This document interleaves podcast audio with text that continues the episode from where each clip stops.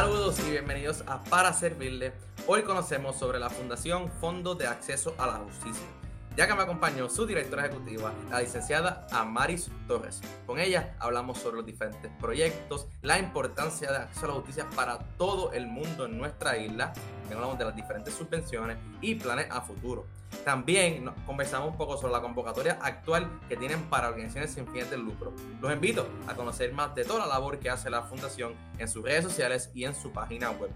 Como siempre, les recuerdo que nos sigan en todas las redes como paraservirle.pr, se suscriban a nuestro canal de YouTube y compartan este y todos los episodios con sus familiares y amigos. Con eso dicho, pasamos junto a la licenciada Amaris Torres de Fundación Fondo de Acceso a la Justicia.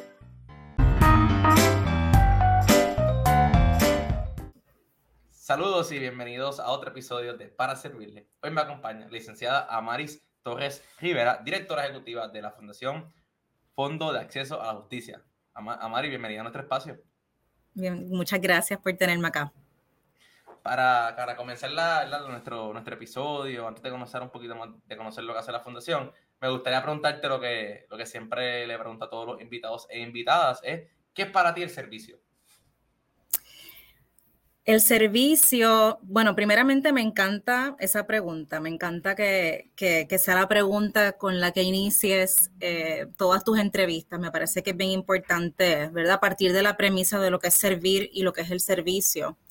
Em, mira, yo te diría que para mí servir o el servicio parte de un acto hasta de amor, yo diría.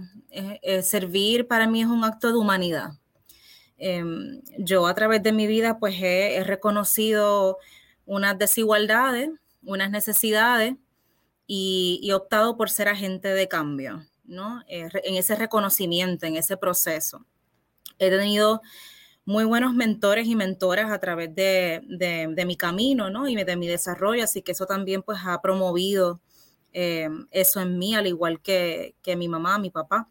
Y cuando entré a la escuela de Derecho, que comencé, me topé con el programa Pro Bono, que, es un programa precisamente para servir, ¿verdad? El servicio comunitario.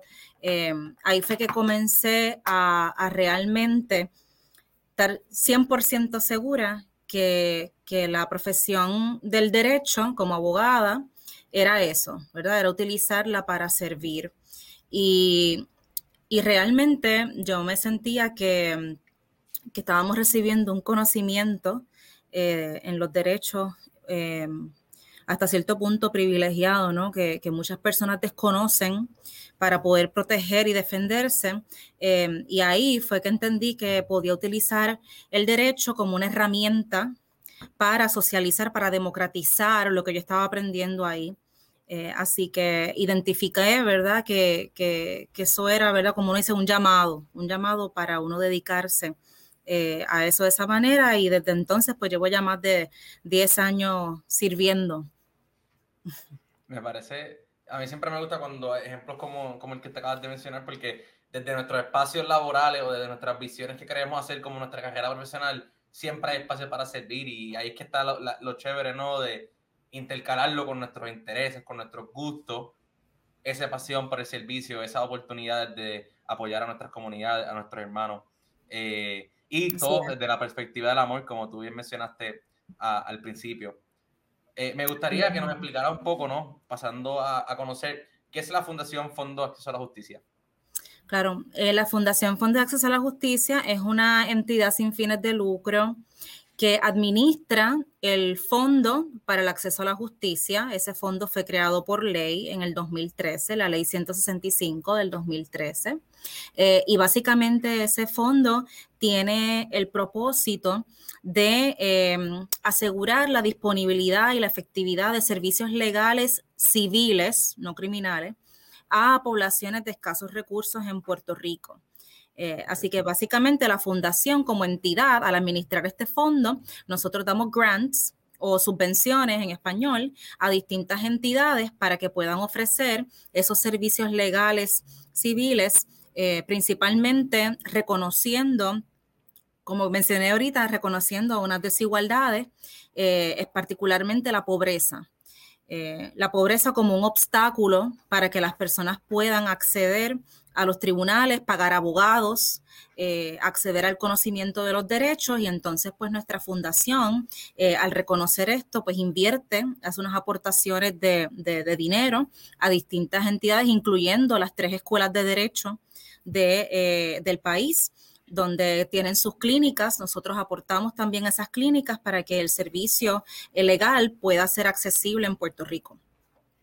Y mencionaste el fondo, obviamente, que fue creado por el gobierno. Es ese fondo, los, fondos que, valga la redundancia, que hay en el fondo, son una mezcla de subvenciones legales del gobierno y también donaciones de las personas. Sí, nosotros eh, realmente el ingreso que se supone que sea principal de este fondo son unas cuentas eh, unas cuentas de instituciones financieras que eh, se llaman cuentas de intereses en fideicomiso para abogados y abogadas de Puerto Rico. En inglés, eh, las siglas son IOLTA, son bien conocidas en Estados Unidos, y son unas cuentas bancarias que los abogados y las abogadas abren para depositar los dineros de sus clientes que no son honorarios, dineros de contingencia, adelantos en los casos, los depositan en esas cuentas y esos, esas cuentas generan unos intereses y esos intereses que se generan van al Fondo de Acceso a la Justicia. Y eso pues nos permite, eh, eh, ¿verdad?, otorgar las subvenciones. Ese es uno de los, de los ingresos. Eh, principales de la, de la fundación. Pero sí, ciertamente, pues también tenemos una aportación gubernamental, tenemos donaciones privadas eh, particularmente después de los huracanes Irma y María, recibimos eh, cerca de 2 millones de dólares en donaciones eh, privadas de entidades de Estados Unidos como locales, que nos permitió llevar servicio legal sobre desastres especialmente, ¿verdad? Lo que eran ayudar a las personas con sus apelaciones a FEMA, declaraciones juradas para complementar sus solicitudes a FEMA y a otros programas de reparación de vivienda en, en agencias federales como SBA, o en el Departamento de la Vivienda. Así que ciertamente, pues sí, ahí, está bastante diversificado eh, los ingresos, pero en resumen eh, es eso. Y, y, entonces, ¿verdad? Gracias por la aclaración, porque yo creo que eso es súper bueno, ¿verdad? Entender más o menos por dónde llegan, porque siempre hay este tema que yo creo que hemos hablado en otros episodios con otros invitados, que es que las fundaciones, la organización de lucro, cómo es esta escala, cómo se unen, y un poco, pues, yo creo que ahí lo explica bastante bien, de que nosotros nos llegan los fondos y también los desplegamos a como las escuelas de derecho, a las organizaciones de lucro, para que ellos pues también puedan dar sus servicios, ¿no? Sí, y aprovecho, ¿verdad? Que, que y hago el llamado para abogados y abogadas que estén viendo o escuchando eh, esto, que, que las cuentas, estas cuentas IOLTA o cuentas CIFA que mencioné ahora están disponibles en dos bancos, en First Bank y en Banesco. Eh, esperamos verla eventualmente que otras instituciones financieras y cooperativas las puedan tener disponibles, pero mientras más cuentas los abogados abran, pues más ingresos, ¿verdad? El Fondo de Acceso a la Justicia va a poder recibir. Así que hago, ¿verdad? Eh, un llamado a, los abogados, abogadas y bufetes legales en Puerto Rico para que consideren este mecanismo que es excelente y estás aportando eh, al acceso a la justicia y al bien común. Claro. Sí, que no es, de cierta manera, no es con un costo, sino es muy tangible que les va a ayudar y está apoyando a, a, la justicia.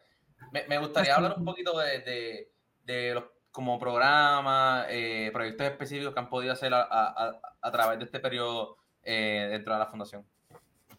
Ok, pues básicamente la fundación eh, opera cinco programas principales de subvenciones, ¿no? Eh, el, más grande que lleva más tiempo desde el 2016 es el de prevención de ejecuciones de hipoteca y desarrollo económico comunitario. Eh, eso ha sido fundamental. Eh, ese ingreso nosotros lo recibimos luego de la situación que hubo en Estados Unidos, producto de, varios bancos.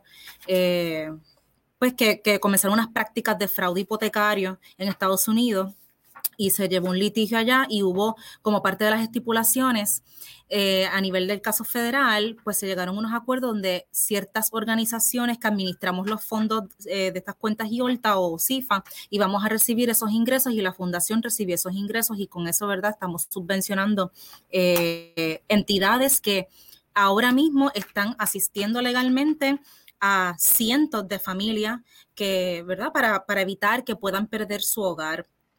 De hecho, me he reunido con, ¿verdad? con varios de los compañeros abogados y abogadas que, que, ofrecen el servicio en estos momentos, muy preocupados precisamente por lo que va a ocurrir eh, en estos próximos días y semanas, precisamente porque ya eh, las moratorias eh, de hipoteca ya, ¿verdad? Se, se, levantaron, ya, ya, ¿verdad? Los bancos ya están comenzando a a, entablar, a iniciar estos procedimientos en los tribunales de ejecuciones de hipoteca y eh, las circunstancias económicas de las familias pues no necesariamente es la misma. Eh, antes y después de lo de la pandemia del COVID. Así que estamos muy preocupados con la situación.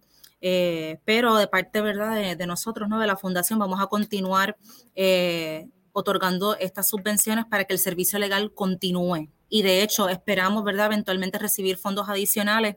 Eh, tenemos unos proyectos pendientes en la legislatura para recibir ingresos adicionales y fortalecer estos programas que precisamente protegen la vivienda y protegen las familias más vulnerables desde los desastres hasta la pandemia, ¿verdad? Eso, esos son dos programas. Eh, tenemos también un programa hace dos años que es de civil, eh, familia y administrativo. Esa subvención me gusta mucho porque es bien diversa eh, ahí en nuestra fundación le otorga fondos a instituciones académicas, organizaciones de base comunitaria, eh, entidades sin fines de lucro eh, como albergues, como la Casa Protegida Julia de Burgos, Taller Salud, o sea que tenemos varios proyectos para víctimas de violencia de género, pero también tenemos otros programas que son, por ejemplo, para pacientes con diagnóstico de cáncer y sus cuidadores para que los abogados y las abogadas notarios le puedan hacer sus testamentos o unas escrituras de poder y puedan con familiar les pueda hacer las gestiones mientras ellos están, ¿verdad?, eh, eh, en su proceso. Eh, así que son, son unos proyectos bien bonitos, bien, bien importantes. Y, me gusta mucho esa subvención precisamente porque es bien variada. Y tenemos también subvenciones para residentes del Caño Martín Peña. Eh, o sea que eh, es una, es una, es un buena, es una muy buena subvención que atiende, atendemos a, muchas personas ahí.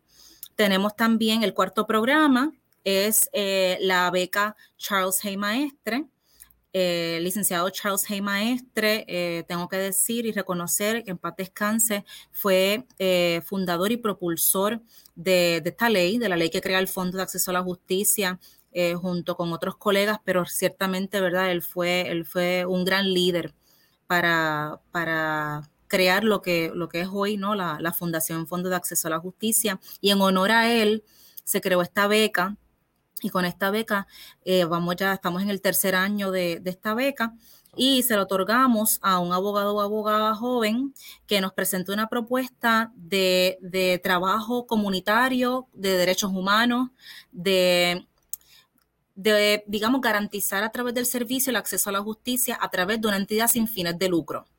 Así que las entidades sin fines de lucro, en colaboración con ese abogado o abogada, pueden solicitar esa beca y se le da un estipendio de 38 mil dólares al año a ese, a ese abogado o abogada joven. Eh, ¿Por qué lo enfocamos en que estén, ¿verdad? que sean revalidados, pero recién revalidados? Porque queremos promover eh, esa visión ¿no? de, de, abogados comprometidos con el cambio social, que vean el, el, el, la profesión eh, pues con ese compromiso de servicio comunitario, como lo, como lo, lo hacía Charlie, Charles Hay.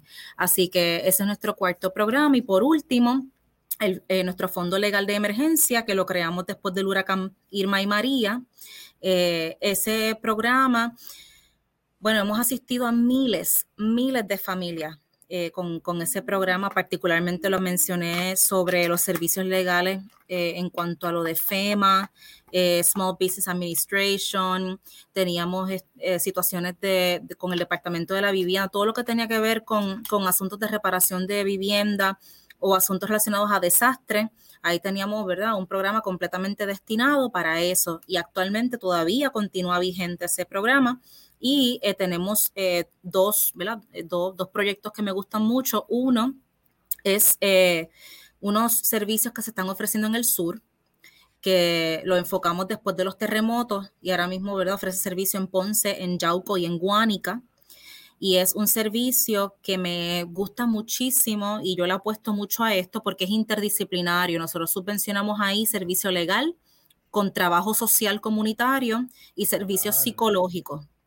Se integra cuando el abogado da el servicio legal, pues se integra con estas dos eh, otras disciplinas y se atiende de manera integral a la persona. Eh, es, un, es un, tengo que decir que es un proyecto de justicia social, ¿no? Para las personas, particularmente los adultos mayores, que son las poblaciones principales que se están atendiendo en el sur. Y el otro proyecto del Fondo Legal de Emergencia que está corriendo ahora es el proyecto de titularidad, que es un proyecto que realmente se creó ante la situación de, denegatoria de, por parte de FEMA después de los huracanes, eh, a de 90 cerca de 90 mil familias que fueron denegadas asistencia por no poder evidenciar que eran dueños o dueñas de su hogar. Y al no poder presentar esa evidencia, eh, que realmente habían excepciones en los mismos reglamentos de FEMA, no era necesario y habían formas alternativas para presentarlo, pero bueno, FEMA le denegó a miles de personas, así que nosotros lo que hicimos fue, además de ¿verdad? trabajar aspectos de, abogacía y política pública para que eso cambiara en FEMA, sí trabajamos este proyecto donde ofrecemos todavía el día de hoy eh, servicios legales para que las personas puedan obtener su título de propiedad o puedan, ¿verdad?, tener, tener, documentos bastante adelantados conducentes a título de propiedad, especialmente en esta época de huracanes, eh, que tengan documentos y en caso, ¿verdad?, esperemos que no, ocurra algún desastre, pues las personas, le estamos posibilitando a que las personas puedan tener sus documentos eh, al día. Así que esos son nuestros cinco, nuestros cinco programas principales es bien curioso y ah, de este último que mencionas, porque en uno de los pasados episodios estábamos hablando con la organización Techos para mi gente y hablaban de ese mismo problema de que muchas personas están sin un techo de seguro todavía porque no perdieron los documentos o no los tienen accesibles de titularidad. Entonces, pues. Tienes que conectarlas con la fundación. Pues ahí está brutal, que me, da mucho, me, da, mucha curiosidad y la misma alegría como estamos intercalando los temas y como la gente se va a dar cuenta que hay muchas organizaciones ayudando en momentos específicos de la vida de cada uno y, y son problemas reales que, como tú bien mencionaste, 90 mil familias, eso es un montón de familias, eh, sin duda alguna.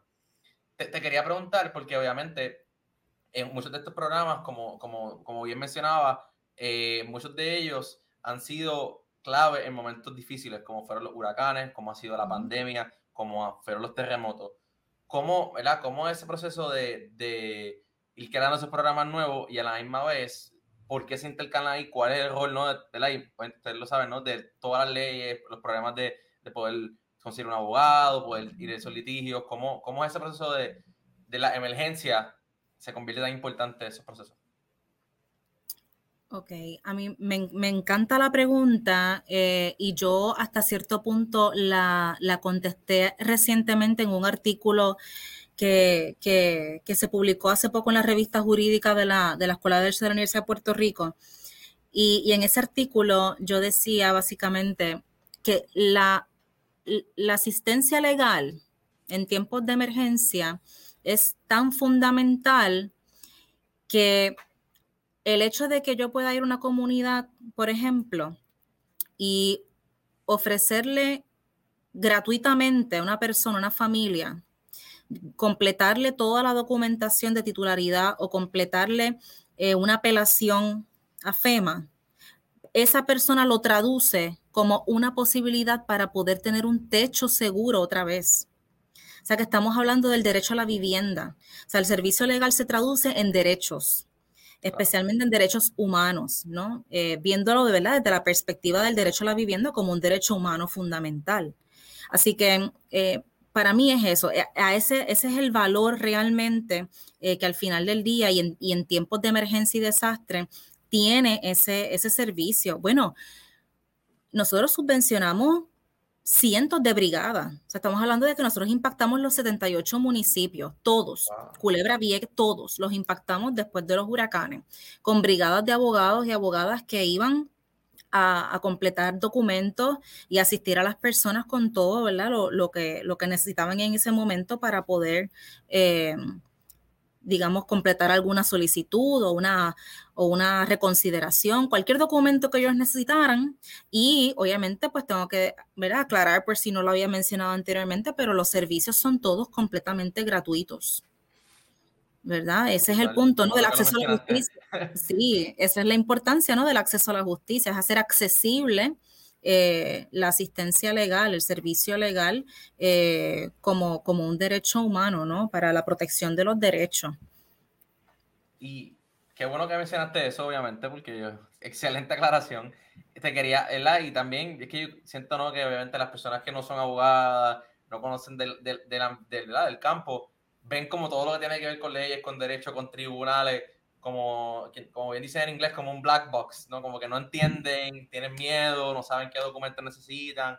Yo creo que es bien importante que en cualquier momento, ¿verdad? ustedes están ahí, no solamente en la emergencia, orientarlo, darle la mano al expreso, yo creo que eso es vital, porque uno mismo como que no sabe si, si estamos de un derecho o qué está pasando, porque es tan, eh, por eso tan complicado, de cierta manera, para el ciudadano común. Sí, y a mí siempre me gusta poner en perspectiva que, por ejemplo, en, el, en, los asuntos criminales o penales, ya nuestra constitución provee para que ¿verdad? existe un derecho constitucional a tener abogado. O sea, el, el, Estado, el gobierno tiene que proveerle a las personas un abogado o abogada, ¿verdad?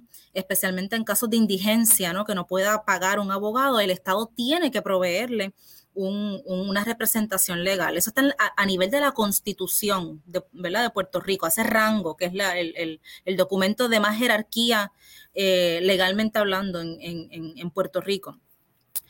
Y no es así para los asuntos civiles. Por ejemplo, me pueden estar el banco ejecutando la hipoteca de mi casa, yo puedo quedarme en la calle, pero no existe un derecho constitucional a ese nivel de que el gobierno, el Estado, tiene que facilitarme un abogado o abogada eh, de manera gratuita.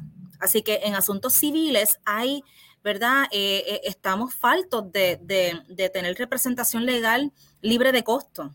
Y ahí es que entonces entra la fundación, ¿verdad? a poder proveer ese, ese servicio en asuntos civiles. Y estamos hablando de, de que casos, por ejemplo, de custodia, de alimentos, eh, cualquier ¿verdad? situación de órdenes de protección.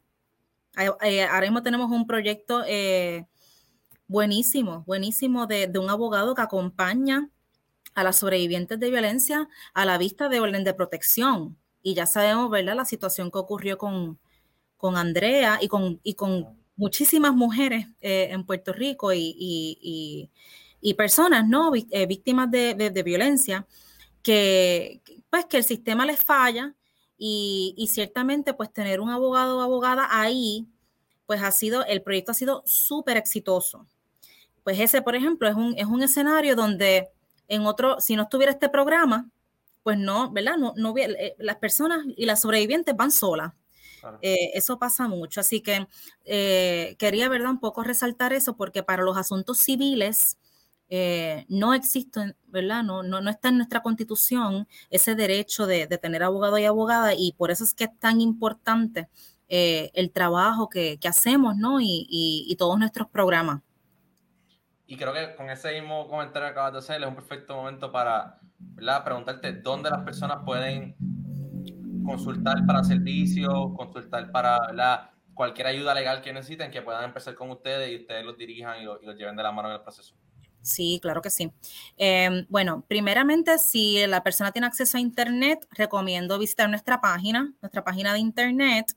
Eh, tiene un nombre larguísimo, así que yo siempre le digo a las personas, búsquenlo en Google, Fundación, ponen Fundación, Fondo de Acceso a la Justicia, les va a salir rapidito, pero ahí eh, está nuestro directorio de servicios, eh, porque nosotros ahora mismo estamos subvencionando 29 proyectos legales a través de todo Puerto Rico. Eh, así que, ¿verdad? Y, son servicios variados y ahí está la información, pero de igual manera pueden contactarnos a, nuestra oficina al 787 725 0117 725 0117 y, y, los vamos a atender con mucho, con mucho cariño, con mucho respeto. Usted, ¿verdad? Nos, nos cuenta cuál es la necesidad que usted tenga y, le tratamos de ayudar y de canalizar, dependiendo, ¿verdad?, donde usted viva y su situación para alguno de nuestros programas.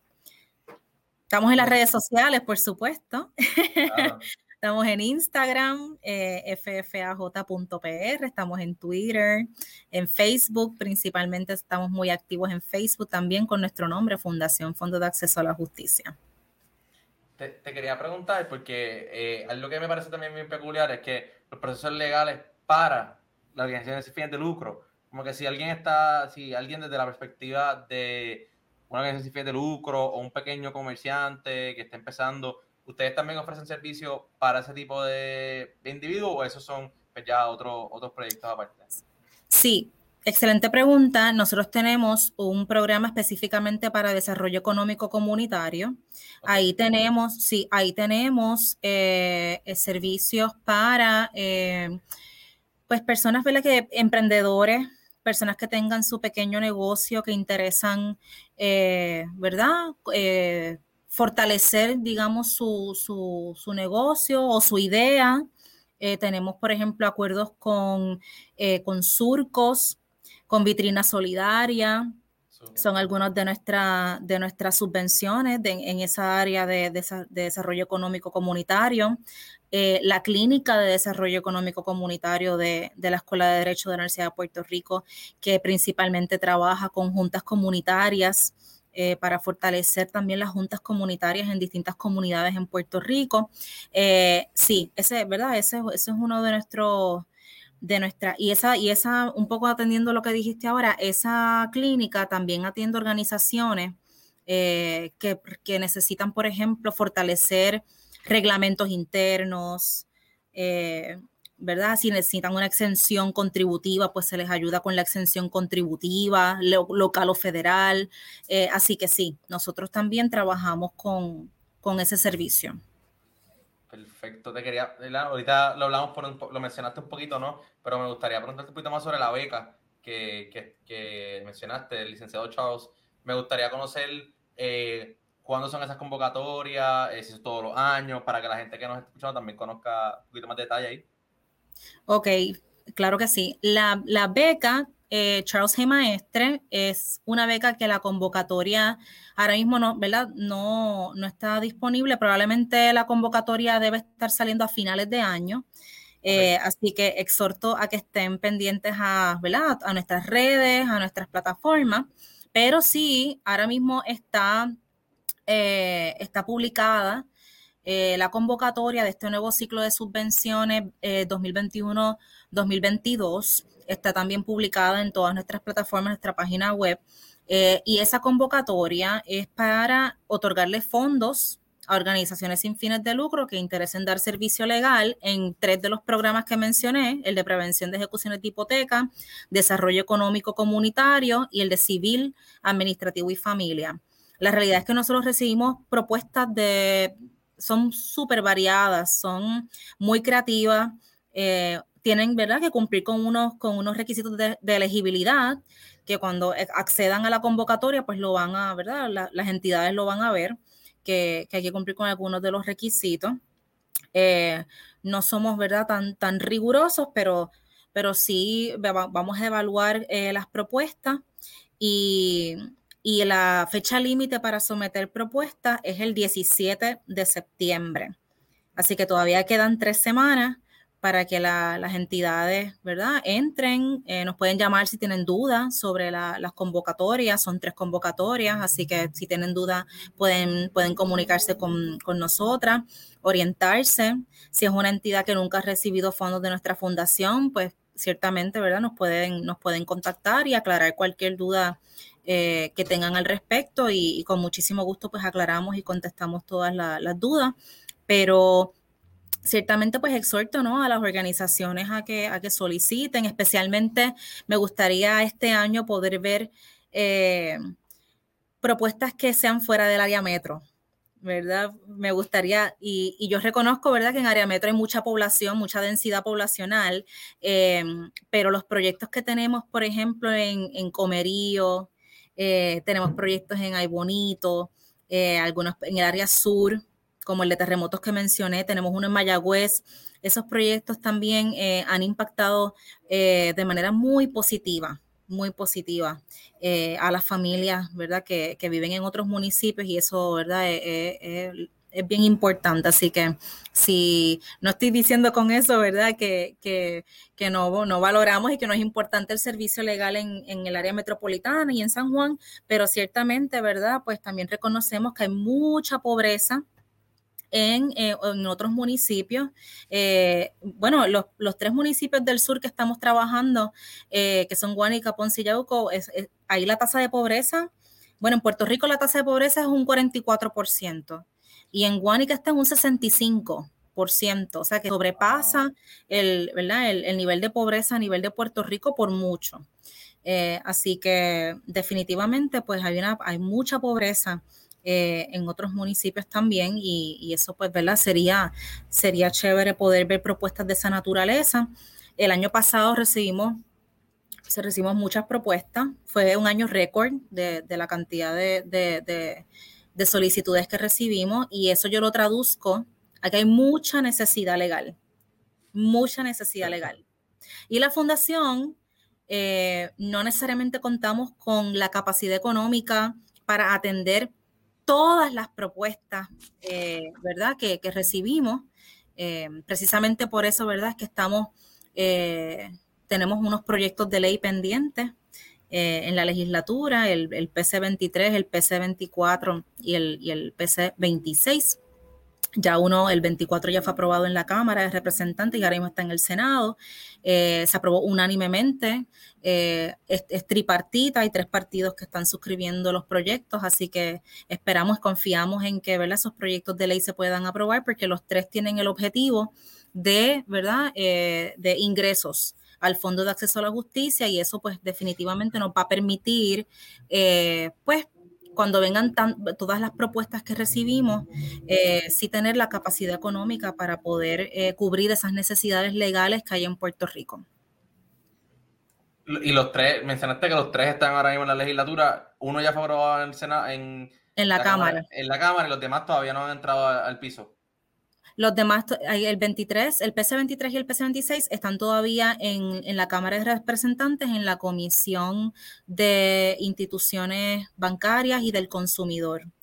Así que en esta nueva sesión, pues confiamos en que, ¿verdad? Pues sea, salga un informe positivo de esa comisión. Esperamos que sí.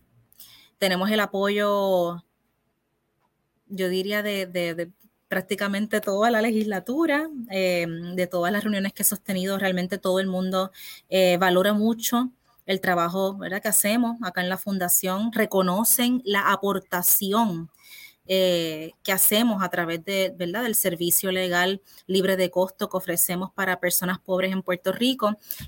así que obviamente las organizaciones, todas las organizaciones que nosotros estamos subvencionando, pues también no, ¿verdad? apoyan, nos apoyan, apoyan estos proyectos, así que entendemos y confiamos en que, en que ¿verdad? las próximas semanas tengamos buenas noticias por ahí. Qué bueno, qué bueno. Ahí mencionaste un poquito eh, de los planes a futuro que estestán ahí ya cociéndose como en la convocatoria actual, que invitamos a todos a que busquen más información. Nosotros hemos publicado algunos flyers, pero en la página de ustedes hay, hay más información pero también que, ¿verdad? Eh, los que están en, el Senado ahora mismo y en la Cámara, me gustaría preguntarte algún otro plan eh, para el resto del año que, que nos puedas comentar. Sí, em, bueno, planes a futuro ciertamente es eh, que más abogados y abogadas y bufetes puedan abrir las cuentas, las cuentas de intereses en fideicomiso o cuentas IOLTA, que más instituciones financieras y, incluyendo cooperativas también tengan disponible ese producto. Eso definitivamente es un plan a futuro que, estamos, que vamos a trabajar, que estamos trabajando, pero que vamos a continuar trabajando arduamente. Em, continuar trabajando política pública em, que, que elimine muchos de los obstáculos y barreras de acceso a la justicia eh, que existen en Puerto Rico. Estamos, por ejemplo, trabajando unos asuntos relacionados a eliminar em, ciertas barreras eh, ante el registro de la propiedad. Eh, particularmente en un asunto, ¿verdad?, de, los costos que conlleva para una persona de escasos recursos presentar su escritura. Eh, así que estamos, ¿verdad?, estar trabajando con eso también. Así que siempre la fundación va a estar comprometida en trabajar política pública o colaborar eh, con política pública que, elimine las barreras al acceso a la justicia. constantemente, ¿verdad? Estamos preparando y sometiendo memoriales explicativos a la legislatura eh, y eso, pues, ¿verdad? Nos, nos llena de, pues de, mucho, de mucho honor, de mucho orgullo, porque la legislatura reconoce también pues nuestra, nuestro conocimiento, eh, nuestra pericia en el tema de acceso a la justicia y, pues siempre vamos a estar disponibles para continuar apoyando. Y, y, por supuesto yo diría que el plan a futuro siempre va a ser pues continuar trabajando eh, por, por expandir, por crecer eh, para que ¿verdad? eso se traduzca en, más servicio y en más justicia para, las personas más necesitadas en Puerto Rico. Sí, me parece que hay muchas cosas que están haciendo, muchas, muchas, muchas, y al final del día, es como bien tú acabas de mencionar, eh, es para lograr que todas las personas tengan acceso a la justicia, y como tú bien mencionaste más hace ratito, son derechos, ¿verdad? Y que todos tengamos los mismos derechos. Creo que eso es sumamente importante. Eh, me gustaría para cerrar, antes de, de, finalizar este episodio, eh, volver a mencionar las redes. Sé que mencionaste que para el website ponga Fundación Fondos que son la Justicia en Google y rápido ahí les va a salir. Eh, pero están en todas las redes, en, para recapitular en Facebook, Instagram y Twitter. ahí los pueden conseguir también. Sí. Perfecto. Pues, Amari, muchas gracias por tu tiempo, por conversar conmigo, a conocer un poco de lo que hacen en la Fundación de Acceso a la Justicia, pero también ¿verdad? Eh, hablar un poco de la realidad de, que muchas personas viven sin acceso a la justicia y tenemos de todos trabajar para que la tengan. Sí, no, eh, agradecida por el espacio, eh, la oportunidad de hablar un poquito sobre la, la, fundación y sé que hay otras organizaciones que van a estar viendo este, este podcast porque yo he visto los otros podcasts de otras organizaciones, así que de igual manera, las organizaciones, ¿verdad?, que estén viendo esto, eh, estoy, ¿verdad?, totalmente a las órdenes para colaboraciones. Eh, siempre, ¿verdad?, lo legal no es suficiente. Eh, siempre lo legal, yo, yo soy fiel creyente que lo legal siempre es importante complementarlo con otras disciplinas, especialmente áreas, ¿verdad?, que son pues de trabajo social, de salud mental. así que y la compañera de Techos para mi gente también eh, en relación a la, sí, en relación a la, a la las reparaciones de, vivienda, cualquier colaboración, pues estoy, estoy a las órdenes y cuentan con la fundación. Así que muchas gracias por el espacio. Claro, yo creo que lo dijiste ahí, la clave de la clave de la colaboración. Todo el mundo al final del día lo que queremos es un mejor país, queremos que nuestra gente segura, queremos que a nuestra gente se le cumplan sus derechos, que esté saludable. O sea, que al final del día es eso. Y colaboraciones como lo que acabas de mencionar son clave para lograr esa, ese mejor país. Sí mismo es. Perfecto, muchas gracias a Mari nuevamente, a todo el equipo ¿no? de la Fundación Fondo de Acceso a la Justicia por acompañarnos y seguirá para servirle por lo que veo. Eh, le invitamos a toda nuestra audiencia también para que nos sigan en todas las redes como paraservirle.pr y que siempre estén pendientes de nuestros nuevos episodios todos los miércoles. Con eso dicho, muchas gracias por sintonizar otro episodio y recuerden que aquí para servirle.